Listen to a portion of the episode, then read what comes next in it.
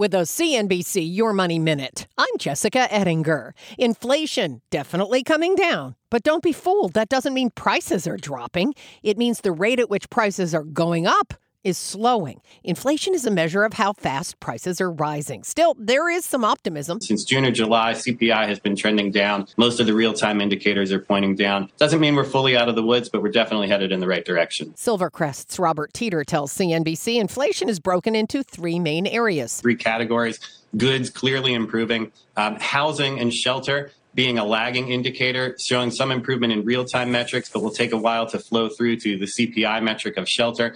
And then services is the real question mark. So the Fed has expressed some concern that services inflation might be sticky. I think that is possible. We've had a lot of pent up services demand, so that may stick around for a bit, but we're clearly headed in the right direction. Lots more on inflation and your wallet at CNBC.com.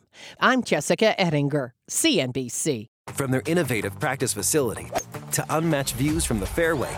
The PGA of America is helping lower scores and elevate fan experiences with 5G solutions from T Mobile for Business. Together, we're using AI powered analytics to expand coaching tools and bringing fans closer to the pros with 5G connected cameras. This is game changing innovation. This is the PGA of America with T Mobile for Business.